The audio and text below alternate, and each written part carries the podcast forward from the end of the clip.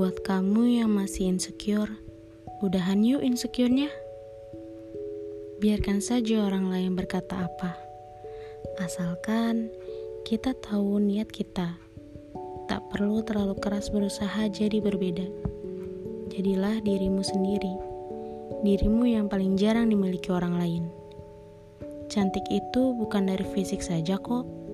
Bukan dari seberapa kecil pipinya, seberapa ramping badannya, dan seberapa putih kulitnya, tapi seberapa luas pengetahuannya dan seberapa lapang hatinya. Aku pernah membaca sebuah quotes dari Twitter.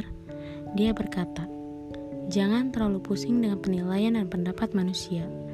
Setuju atau tidak, suka atau tidak suka, benar atau salah, baik atau buruk, itu relatif.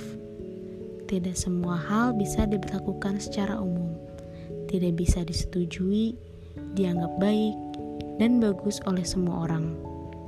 Jangan biarkan itu menjadi penghambatmu untuk melangkah.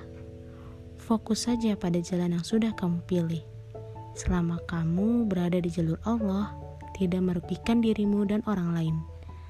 Lakukanlah, fokus, teruslah melangkah.